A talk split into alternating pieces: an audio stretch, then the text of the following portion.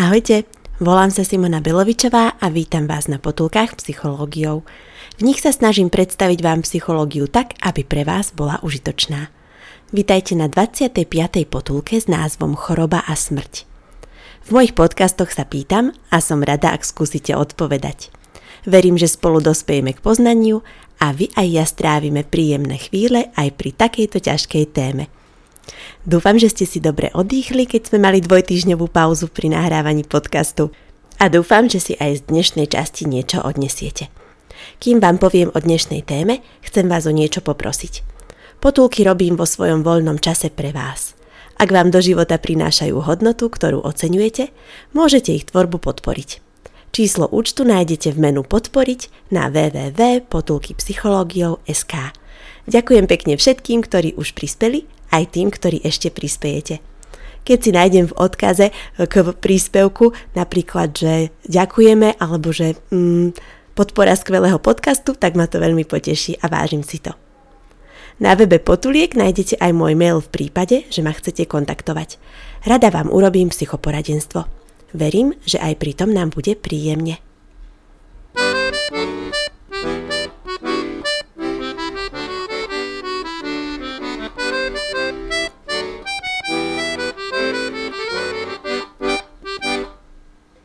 Ak niekto trpí vážnou diagnózou, je to pozícia, ktorá patrí k najťažším v živote.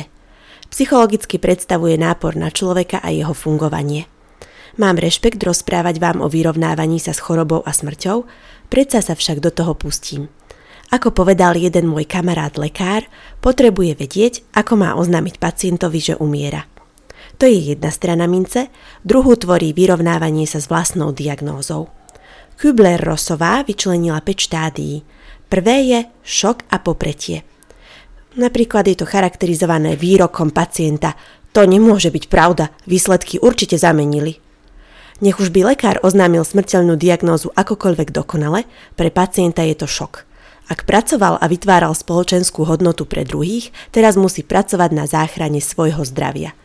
Pri chorobe sa prostriedok zdravie stáva cieľom samotným. Ťažko sa pacientovi verí, že je to realita, keď sa mu život prevráti na ruby. Veci, ktoré dovtedy zabezpečoval, často už nemôže robiť. Prostredie, v ktorom žil, vymieňa za nemocnicu.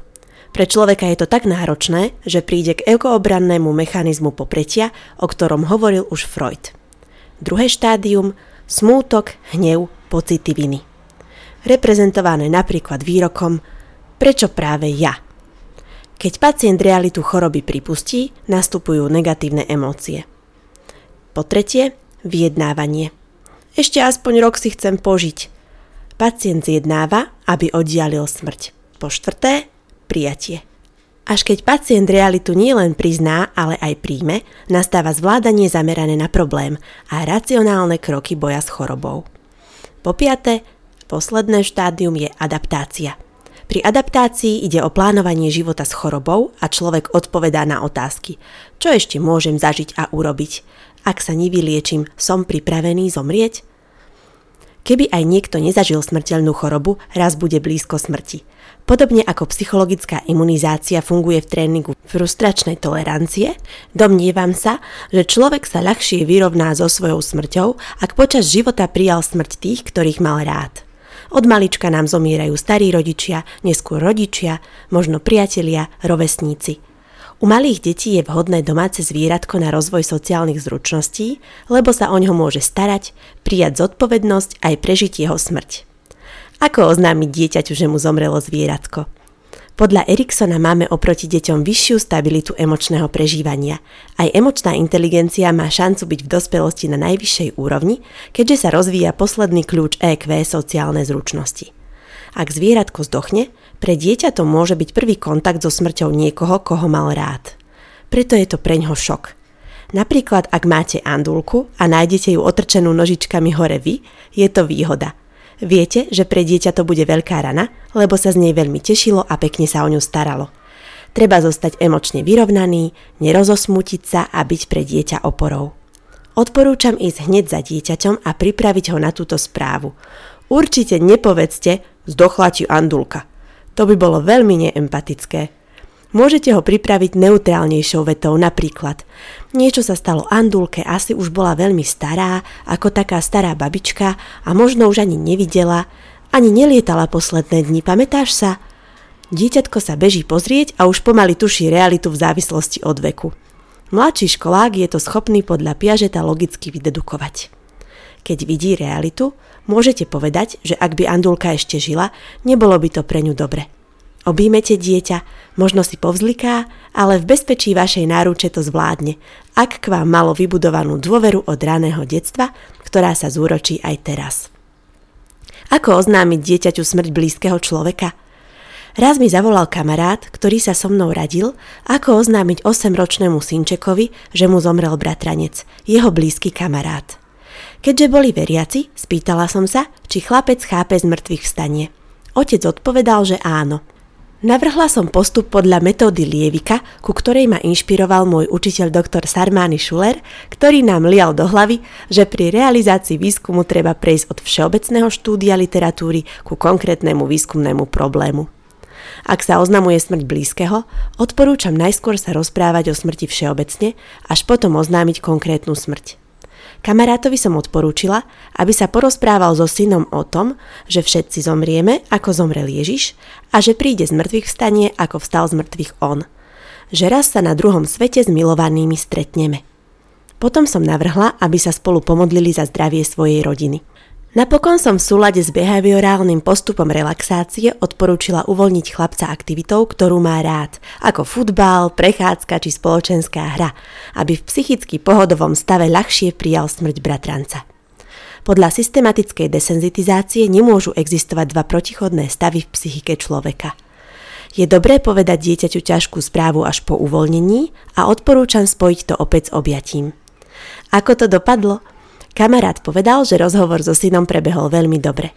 A ak zomrie niekto neveriacemu, je pre ňo zrejme ťažšie to prijať. Navrhujem spomínať si na pekné chvíle, ktoré so zosnulým prežil.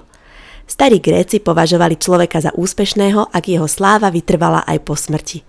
Vlastnosti zosnulých si môžeme vážiť a skúsiť ich preniesť ďalej. Metódu lieviku odporúčam aj pri oznamovaní vážnej diagnózy pacientovi – Napríklad pri rakovine to znamená najskôr podať všeobecné informácie o výskyte, druhoch rakoviny a možnostiach liečby. Zároveň povedať, aké sú niekedy nevyspytateľné zvraty, ktoré môžu aj pri vážnych diagnózach priniesť prekvapivé výsledky. Až potom odporúčam prejsť k oznámeniu konkrétnej diagnózy. Dôležité je pred pacientom nezatajiť diagnózu, aby bol o nej informovaný včas. Po jej oznámení však pacient nemusí vnímať realitu, príde k šoku ako v prvej fáze vyrovnávania sa s chorobou podľa Kübler-Rossovej. Vtedy ide racionalita bokom. Pri šoku sú výpadky vedomia a pacient by nemusel vnímať lekárove slová. Preto až keď pacient vie všeobecne o rakovine, prípadne o druhu rakoviny, ktorým trpí, oznámiť mu empaticky jeho diagnózu. Napríklad slovami Aj u vás sa zistila rakovina, s ktorou sa budeme snažiť zo všetkých síl zatočiť. Toto povzbudenie je dôležité, aby pacient nehádzal flintu do žita. Možno vám to pripomína chodenie okolo horúcej kaše, ale v prípade tak citlivej témy ako smrť je to na mieste. Kübler-Rossová pekne spracovala štádia vyrovnávania sa so smrťou v jednej z najslávnejších kníh, kde sa búra tabu okolo témy smrti s názvom O smrti a umírání. Pripomínajú mi zvládanie zamerané na emócie a na problém, o ktorých som hovorila v 21. potulke. Šok, popretie, smútok, pocity viny, hnev a vyjednávanie je zvládanie zamerané na emócie. Prijatie a adaptácia, zvládanie zamerané na problém. Ešte pred prvým štádiom šoku môže lekár pomôcť pacientovi racionálnymi informáciami, ktoré u ňoho môžu zmierniť emóciu šoku z diagnózy. Viktor Emanuel Frankl bol existenciálny psychológ, ktorý prežil koncentračný tábor – v knihách Napriek všetkému povedať životu áno a Trpiaci človek opisuje zvládanie, ktoré mu pomohlo prežiť nepriaznivé podmienky. Na základe svojich skúseností vyvinul logopterapiu, psychoterapiu na hľadanie zmyslu. Vo svojich dielach sa pýta, aký zmysel má utrpenie. Odpovedá, že v utrpení si môže nájsť každý iný zmysel, ale ak je nevyhnutnou realitou, treba ho prijať a popasovať sa s ním. Hovorí, že aj v koncentračnom tábore zostal vnútorne slobodný. Hoci zažil vonkajšiu neslobodu, vraví, že vnútorné myšlienky, emócie a názory nám nikto nemôže vziať. Franko bol žid a vnútornú vieru si zachoval, aj keď bol za ňu zvonka trestaný. A ako prežil každodenný režim v koncentračnom tábore? Pracoval presne tak, ako mu kázali, aby nedával dozorcom zámienky na sankcie. Vnútorne sa však zameral na svoje prežívanie a správanie ako atribúty psychiky, o ktorých som vravela v prvej potulke. Správal sa čo najviac bežne, ako sa v podmienkach koncentračného tábora dalo. Napríklad sa denne holil, aby si uchoval punc normálnosti. Práve drobné radosti ako nástroj na zachovanie psychickej pohody odporúča aj Max Kašparu, ktorý uvádza príklad pána v domove dôchodcov, ktorý, tiež nemajúc ďaleko od smrti, chodil každé ráno pozitívne naladený. Na otázku, ako to robí, odpovedal, že sa teší na raňajky a na to, ako si s chlapmi zahrá karty. Dopriať si radosti v ťažkých situáciách je prevencia depresie, ako som o tom vravela v 7. potulke. Znie to neuveriteľne, ale práve drobné radosti vás môžu uchrániť od veľkého smútku. Možno vy, milí poslucháči, máte ďaleko od smrti, ale ak poznáte niekoho starého alebo chorého, čo tak tomu urobiť radosť? Napríklad mu pravidelne volávať, navštevovať ho, pomôcť mu v záhradke a s nákupom?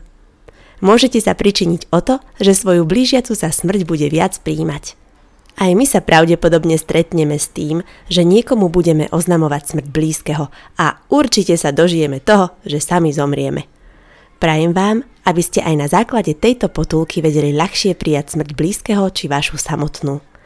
Erikson vraví, že posledným vývinovým štádiom človeka je staroba, v ktorej je hlavná úloha integrita, s dôrazom na prijatie vlastnej smrteľnosti, aby sme aj kúsok od smrti ostali spokojní a vyrovnaní. Ide to ľahšie, ak zažijeme spokojný život, na ktorý budeme hrdí. Tak kým máme čas, pracujme na jeho budovaní. Majte sa dobre a majte oduševnené chvíle.